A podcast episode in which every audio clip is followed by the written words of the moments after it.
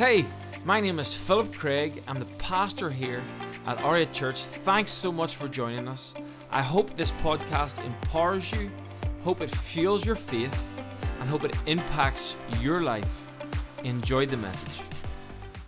We're going to go into a message on the topic of Palm Sunday, just thinking about Jesus' entry into Jerusalem and what that means to us. You know, it's easy just to talk about this stuff in the Bible, and it really doesn't mean much to our personal lives. Has anyone ever been there? You're just kind of hearing sermon after sermon, but it, there's no application. It doesn't change you whatsoever. So I'm really, I'm really asking those questions. Is it right? I, I want to understand the context of what, what's happening and when Jesus was entering into Jerusalem on Palm Sunday, but also I want to see how that actually changes me and, and what maybe God wants to speak to me through that. So let's go ahead. We're going to read. If you've got a Bible, go ahead and get it out. I'm going to read through uh, Matthew uh, chapter 21, uh, verses 1 to 11. It should be on the screen as well. It says, As they approached Jerusalem and came to Bethphage on the Mount of Olives, Jesus sent two disciples, saying to them, Go to the village ahead of you, and at once you will find a donkey tied there with her colt by her. Untie, everyone say untie. Untie them and bring them to me. If anyone says anything to you, say that the Lord needs them, and he will send them right away. This took place to fulfill what was spoken about the prophet. Say to the daughter Zion, which is another word for Israel or Jerusalem, See, your king comes to you, gentle and riding on a donkey and on a, on a colt, the foal of a donkey. The disciples went and did as Jesus had instructed them. They brought the donkey and the colt and placed their cloaks on them for Jesus to sit on. A very large, large crowd spread their cloaks on the road, while others cut branches from the trees and spread them on the road. The crowds went ahead of him, and those that followed shouted, Hosanna to the Son of David. Blessed is he who comes in the name of the Lord. Hosanna in the highest heaven. Turn your neighbor and say, The highest heaven. The highest heaven. When Jesus entered Jerusalem, the whole city was stirred and asked, Who is this? The crowds answered, This is Jesus, the prophet from Nazareth in Galilee. Let's pray. God, we just pray and thank you for the reading of your word. We thank you that the word brings life.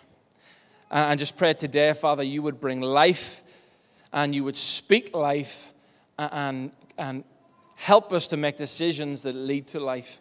In Jesus' name. Everyone said, Amen. Amen. Amen. I've been speaking Polish all week, guys. And, and I'm telling you, my accent's starting to change.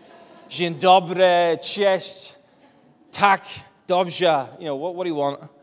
Um, Witamy. Welcome, that means. That was quite an angry welcome. But anyhow, bear with me. Bear with me. Today's message is called When It's Nearly Finished.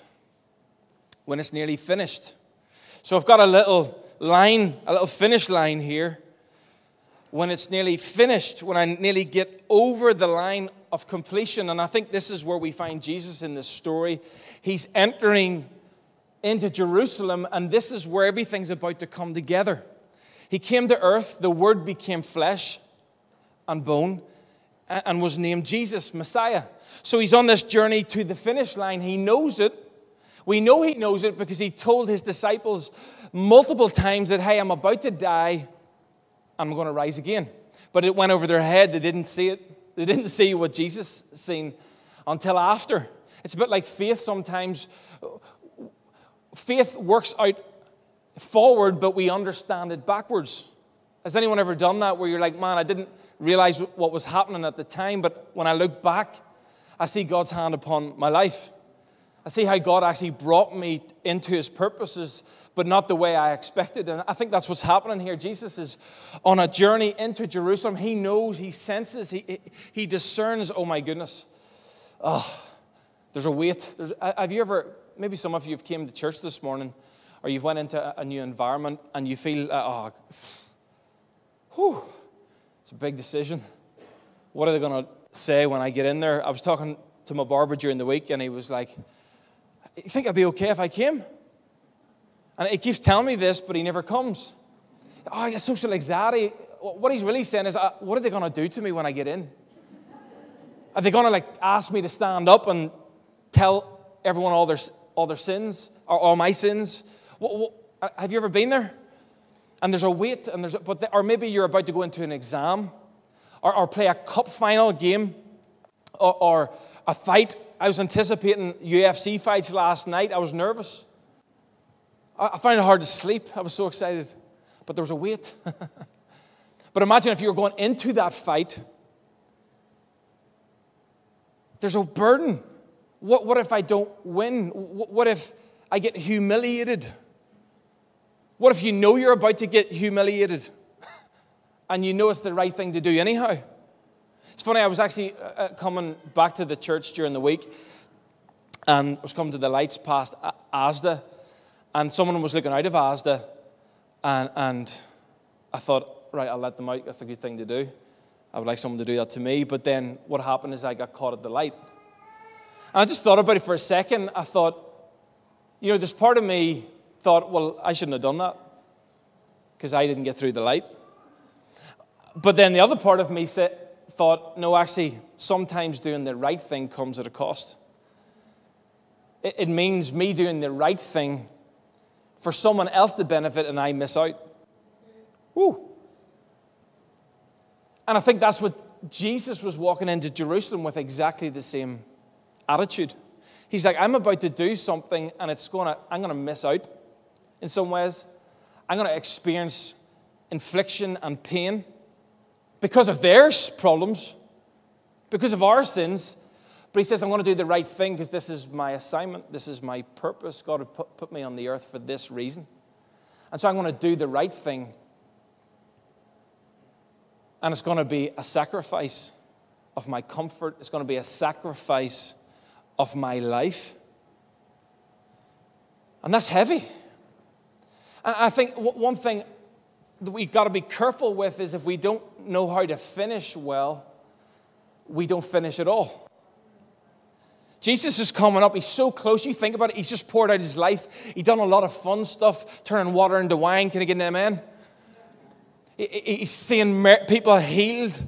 He's, he's got his hand on the plow and he's got power to do it. So he's, he's just ruffling up the feathers. He's ruffling up the ground. It's, he's preparing the ground for success, for, for fruit, for, for. He's backing up his words with action. He's in a very strong position for those three years of his ministry. It's good.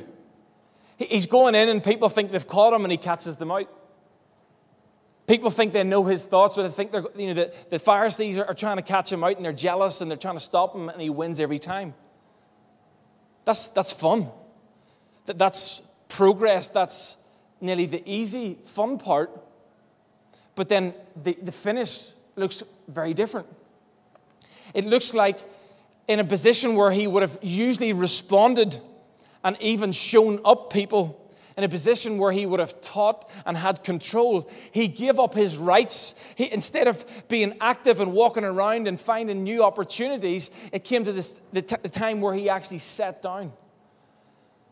And he, he, instead of speaking, he was silent. Have you ever been in a situation where someone has, has spoke wrongly about you? What do you want to do? What are you so eager? Like, you want to confront that quickly. That's a lie. But somehow Jesus knew in this moment this is not a time to fight.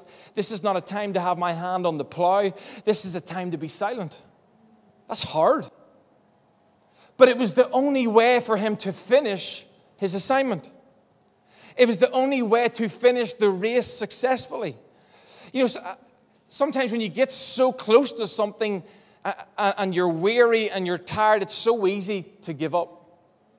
Because at the end of a race, I was actually looking through this um, yesterday. Uh, when you do a marathon, I've done about seven miles in a marathon, that's as far as I went. But they tell me these are the kind of emotional states that you find yourself in in a marathon. Anybody done a marathon in here? One. The full thing? Mate. All right. Well, then give me an amen. I'm from talking sense here. So at the start, you come in with a high. This might even be described as somebody who has given their life to Jesus, is getting baptized tonight. You're excited. There's a, you're a newborn. Woo! Everything's easy. Well, not always, but it's exciting. You see clearly. Nicola came in here buzzing for tonight. Woo, let's go. Get me in that water. It's going to be cold, Nicola. I haven't told you that yet. I need you to remember this. But it's a high at the start of a journey. It's usually high. You're not thinking about anything hard. You're thinking about, whoa, this is class. I'm going to do a marathon.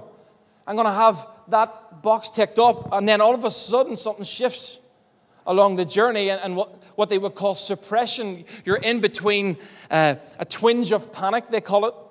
And, and they're suppressing, oh, I'm excited, but I'm also feeling a wee bit of panic starting to come on. But I'm trying to suppress it because I like the feelings of happiness and excitement. And so all of a sudden, then you transfer into a little bit of panic. Oh, my word, I'm, I'm at mile two. Sorry, I should be going this way. That's the finish line. I'm at mile two and I'm starting to breathe a little bit heavier. And then after that, and then after that, there's disillusion just confused a wee bit. Like, uh, this, so, this is such a long race. How, am I going to get there? I'm at mile or five or six. I had a, a good rhythm for a while, but I'm now really starting to feel it as if my body is nearly done. Um, but I, have definitely done this before, but there's my mind's playing games and I'm disillusioned. I'm not, I'm not thinking straight. Um, and then that leads to rock bottom. This is where I believe Jesus is in his race. He's, he's heading towards rock bottom. He knows the result. He expects this, this feeling uh, and he submits to it. He keeps going towards rock bottom. He doesn't opt out. He, how weird is that to be preaching that in church? Hey, if, you, if you're about to go towards rock bottom, keep going. What?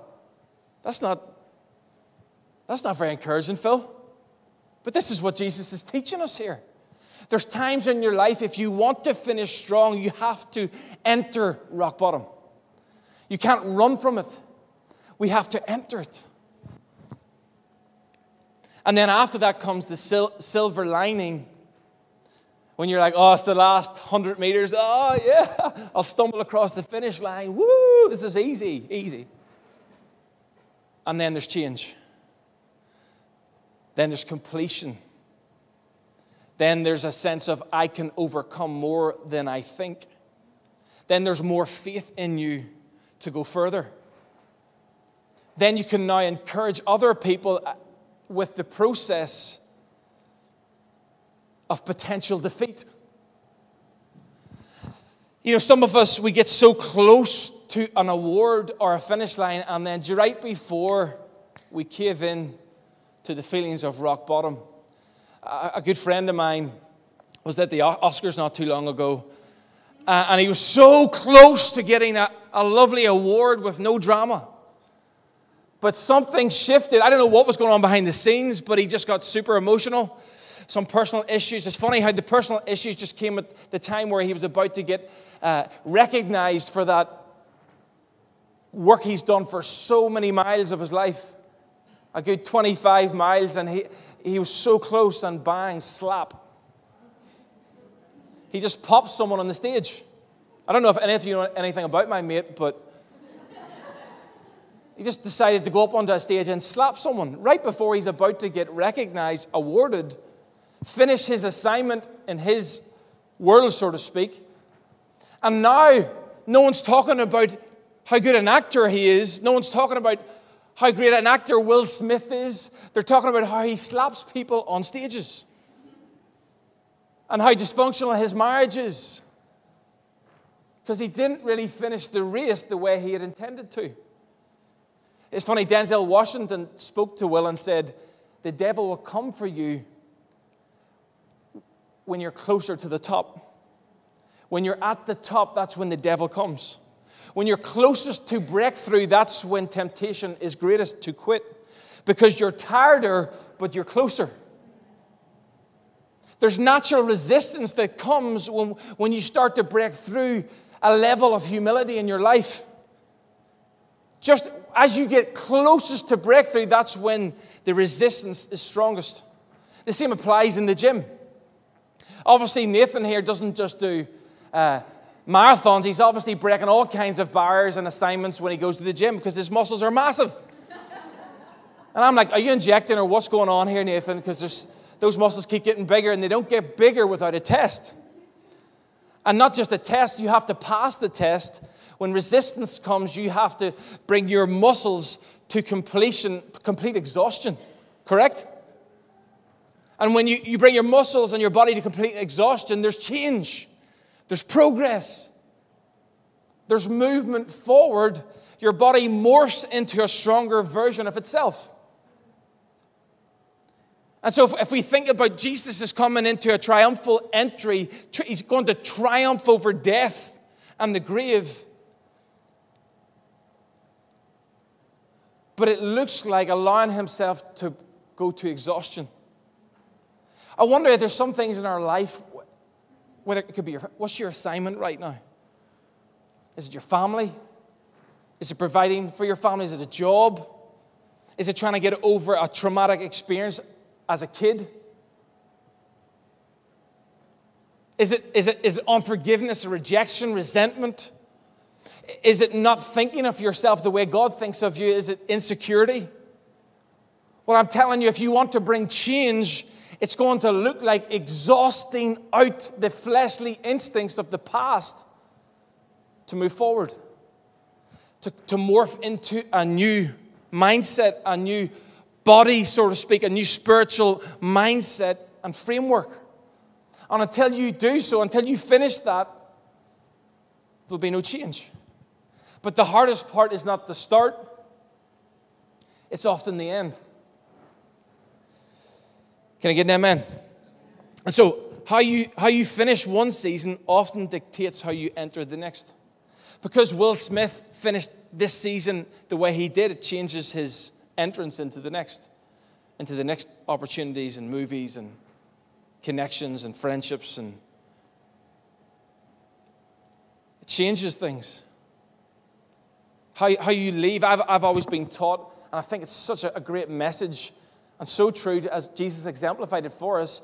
If someone rejects you, if you lose a job, if you lose friendships, the natural thing to do is to curse the darkness. The natural thing to do is to point the finger. The natural thing to do is to hate on the people that hated you. Has anyone been there? I've been there myself. But God's way says no. Those are the moments that we need to stop, halt the anger and the pain and bring that to God. And understand that, hey, you're so close to finishing this assignment and this race, but you have to finish it well if you want to be promoted, changed for the better. Because I've seen so many people get stuck because they just reacted. They started to speak as Jesus, as he was going into Jerusalem to, to the, the pinnacle of, of his race, of his assignment, was on a donkey and he was quiet. You see, you know what the donkey represents? It represents peace. When a king would come into a city on a donkey, it would mean he's bringing peace in. There's no war. We're, we're, I'm, I'm, I'm a king of peace right now. But if he came on a horse, it meant he was a king of war.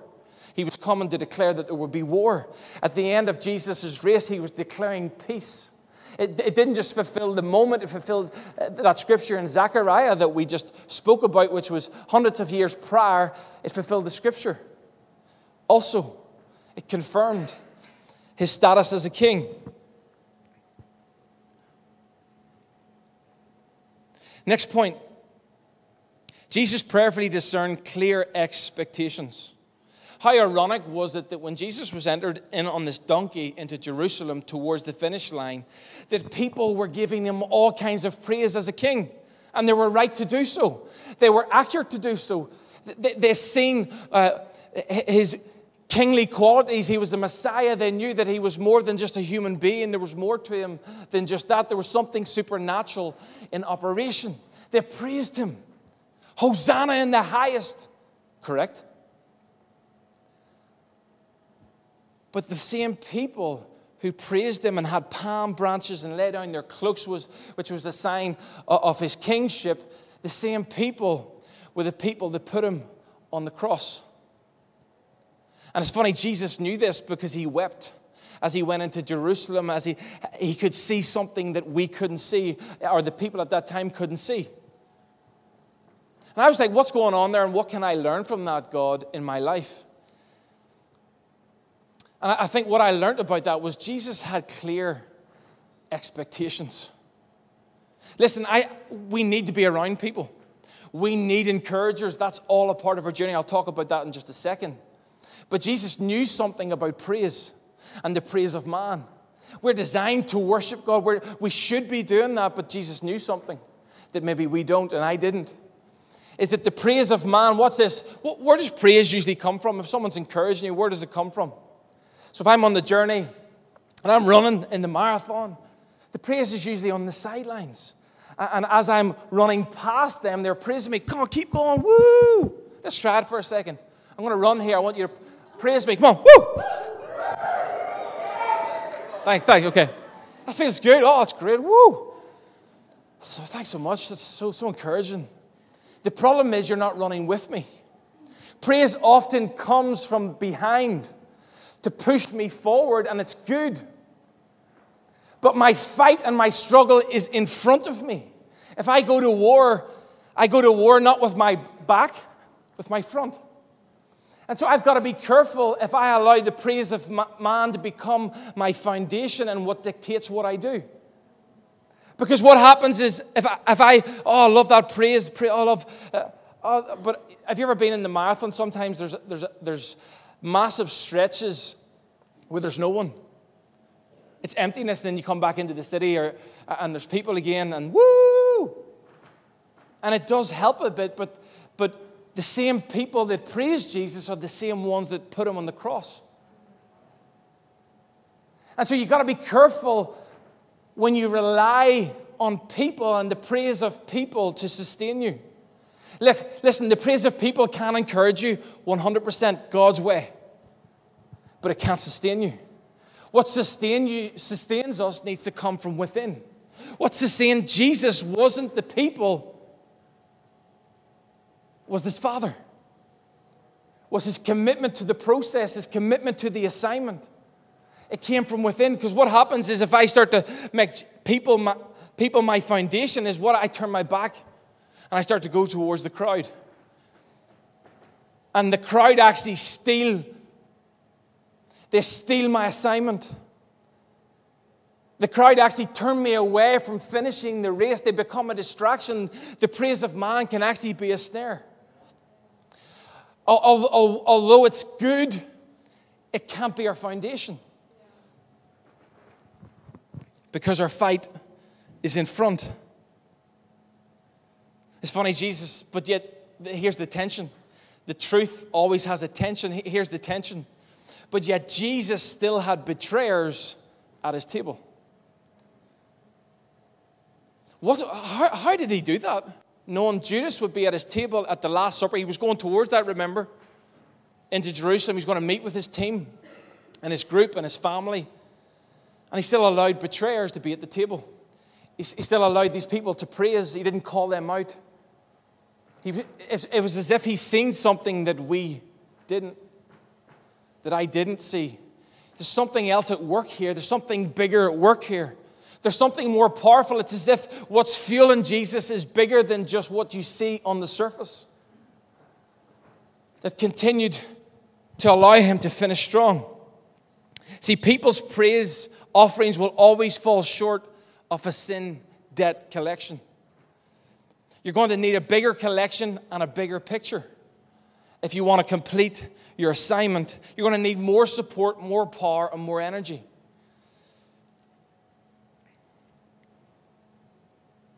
So it goes on, I want to make this point. When Jesus, at the very start of that scripture, it says, they approached.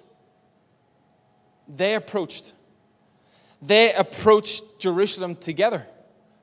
Not just Jesus, it wasn't a one man band. That's why, as a church, where, where are they? Those ones. There is power in unity. We're in tension here. There is power in together. Jesus also went and, and right before this, he empowered 72 people to go two by two into neighboring towns to do ministry. So, so it's, he understands humanity, he understands how fragile it is, but he didn't give up on them. He understands that they're sinful and they'll be easily swayed, and Peter will deny him three times. He understands that, but he doesn't give up. It's a tension. He fully believes in humanity, fully believes in people, but he also fully understands that they will fail him and they cannot be his foundational reason for doing what he does.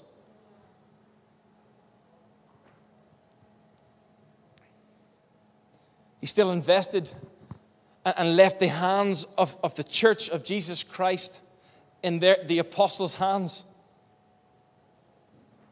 even though as he trained them, they failed him, they betrayed him. We went to the after this, he went to the Garden of Gethsemane. What did they do? Hey, can you pray for me while I go feel the weight of this and, and ask God for help? And they slept. he invested, he committed to them, but he didn't rely on them. Something deeper was at work. There was a bigger picture at work. Next point Jesus' Jesus's donkey needed untied. That's mad, isn't it? That you just go up to, you know, I just picture me going up to someone's house, and I "Get your motorbike. Um, I'm taking that, okay? Where's the keys? No. you, like, what? Some, and it, this, this, this donkey had been untouched. It needed untied, unraveled. To do that, you need a certain kind of boldness. You need a certain kind of authority. You need someone else really guiding you, like, I'm not just going to go up and do that. That's random and weird. But Jesus relied on a random, unknown person to provide a donkey to fulfill his assignment. To, to help finish his race, his transport to finish the race was found in an unknown, unknown person and unknown resources. I'm telling you, if we want to have impact in this world, if I want to have impact as a church, we want to have impact, we're going to have to carry some of that boldness where we're not afraid to walk into rooms and to ask, ask bold questions. You know, maybe as we move forward as a church, we're going to have to go untie some, some buildings. We're going to have to untie some people from bondages. And we're going to have to speak over them with authority. Not with, I think maybe you should like maybe do maybe kind of what Jesus says, maybe. Or, or I think you're kind of get forgiven if you receive Jesus. I think you can kind of let your shame go if you if you receive Jesus as your Lord. I think what he done on the cross was maybe enough. No, what he done was enough, is enough. Your past is not your present or your future. Your past will not dictate your future. It is a fact. He died, he rose again, and he has freed the chains of sin in your life. You can go. In authority, you can move with authority, with confidence. You don't have to, to worry what the praise of man is saying. That is not your foundation. That is not who you are. We've got to untie some soul ties, some lies that we have believed, some connections that emotionally we have had. But the only way you can break them off is with boldness. Boldness that walks into someone's house and takes their donkey, their car. Hey, I'm going to take your car. Is that okay? For the kingdom? Cheers. Thanks. He's got the nicest car in here? I'm going to try that later.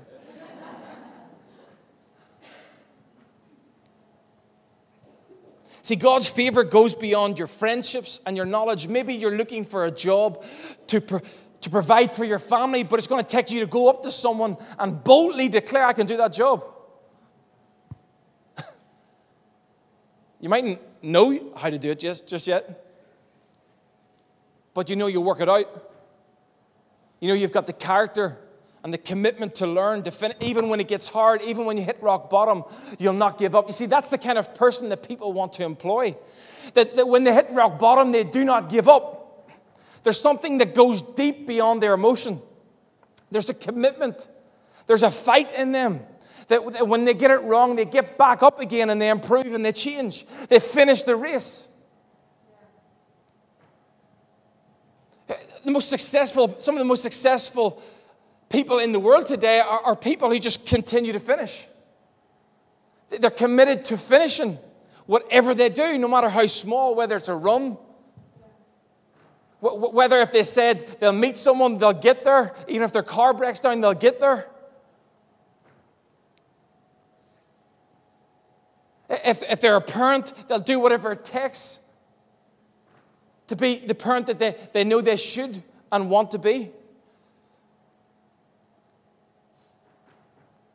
But it looks like someone who understands with clear expectation that there's a ditch coming ahead and I have to go through it. And it won't last forever.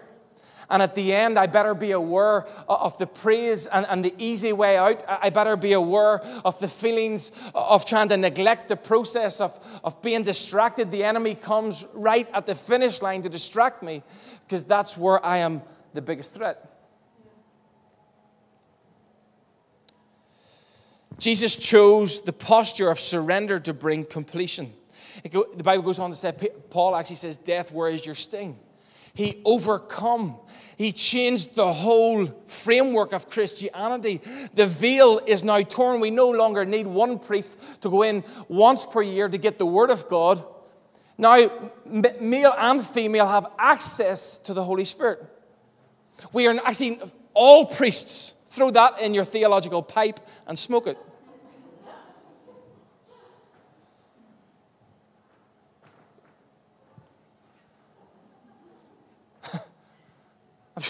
Trying to help my wife out. She comes from a Catholic background. Darling, you're a priest now. What? I want to confess some things. It's true.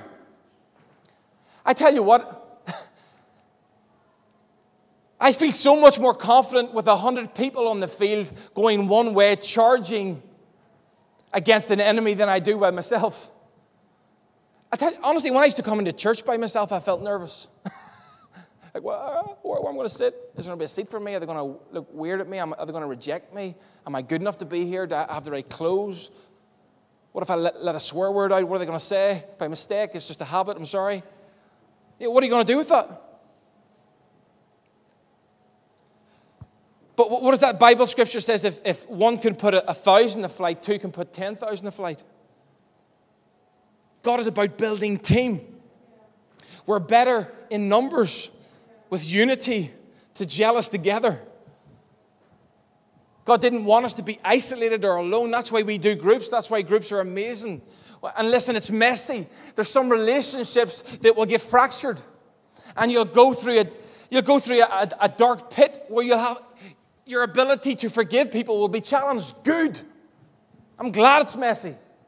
That's the part of the process. That's the part of any journey to completion. That's a part of any process to change.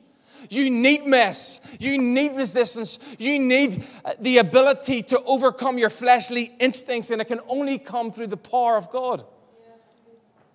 And so I got it in church. Okay, what are you going to do about it? You're just going to, oh, it hurt my feelings. Okay, that's good. I'm, I'm sorry, I'm not probably a good counselor, am I? Get on with it. But I'm serious. Did, did, Jesus, Jesus riding on a donkey, they're about to whip me, they're about to, they're about to mess me up bad. He, did, he, he was silent. Is just part of the process to finishing well. This is just part of the process to killing the flesh.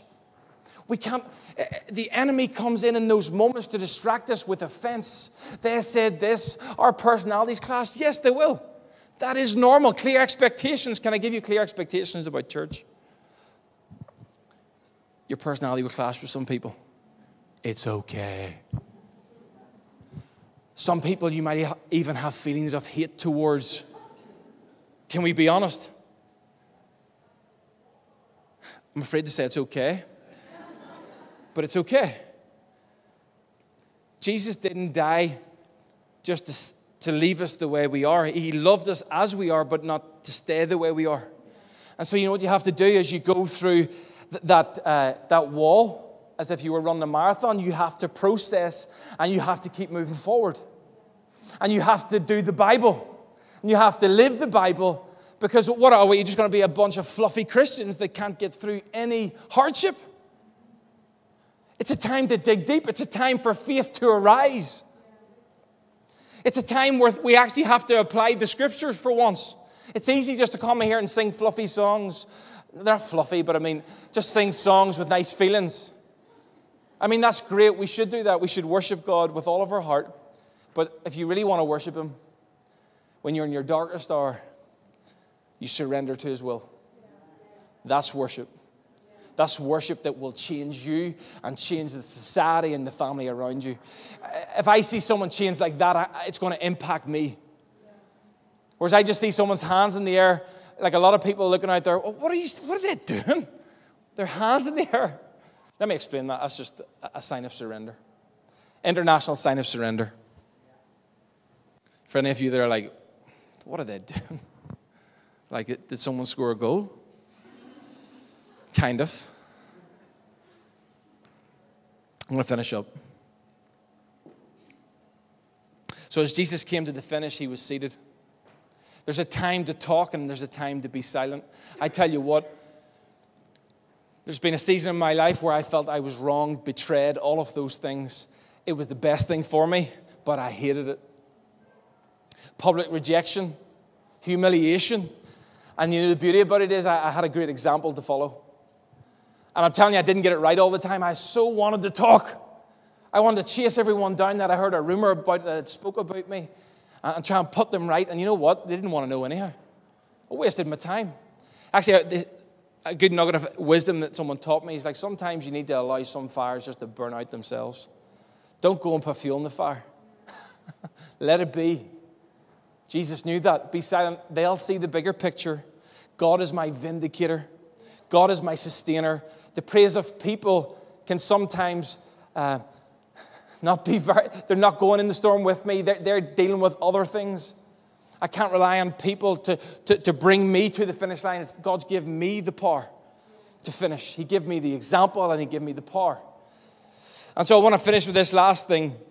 I was nearly calling this message uh, kind of based on, on this last picture. So here we have the cross, and that was the finish. And that's where the veil was torn, and that's where the power was released, and that's where we all became priests.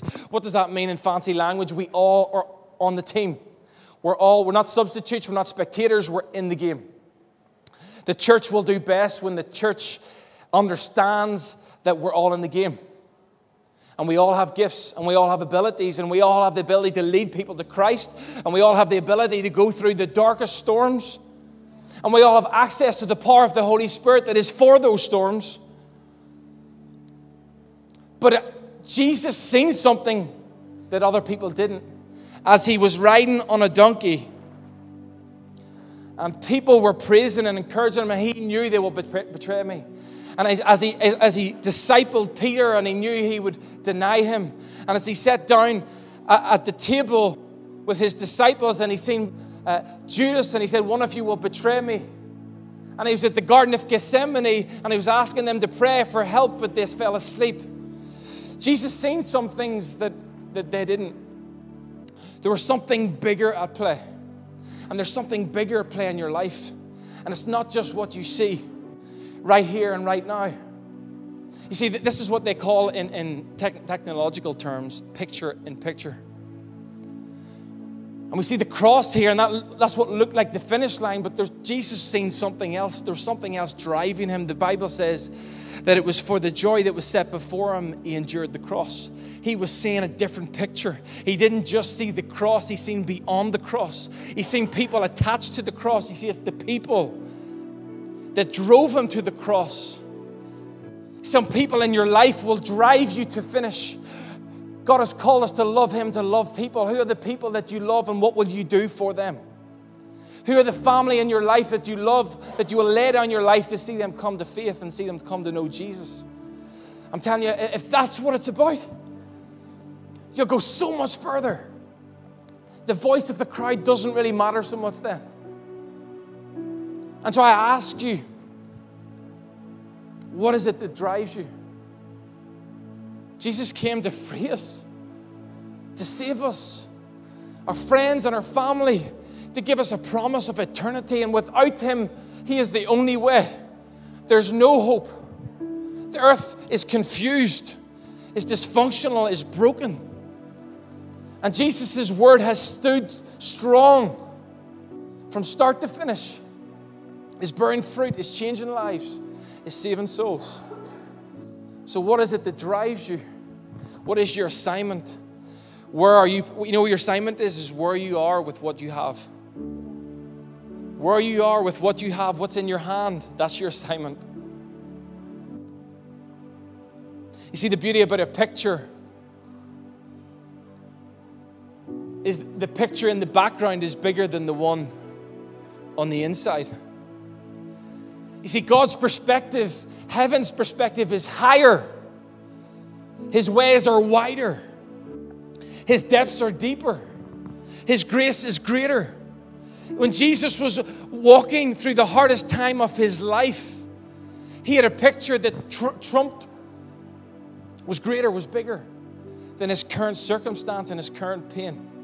You see, when we see sinners like you and me come into the church and we see people fall, we see people make mistakes, people get angry, people not, not forgiving each other.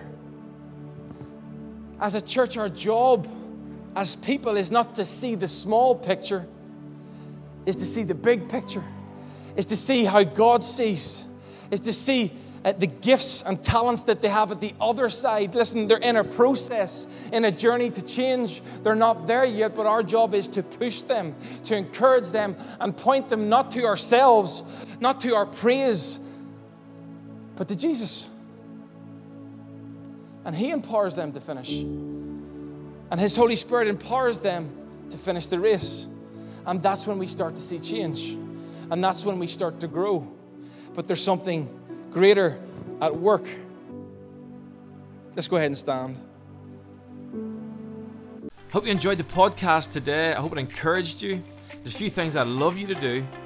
I'd love you to subscribe to our YouTube, iTunes, or Spotify account. This is so you can keep up with our most recent material and messages.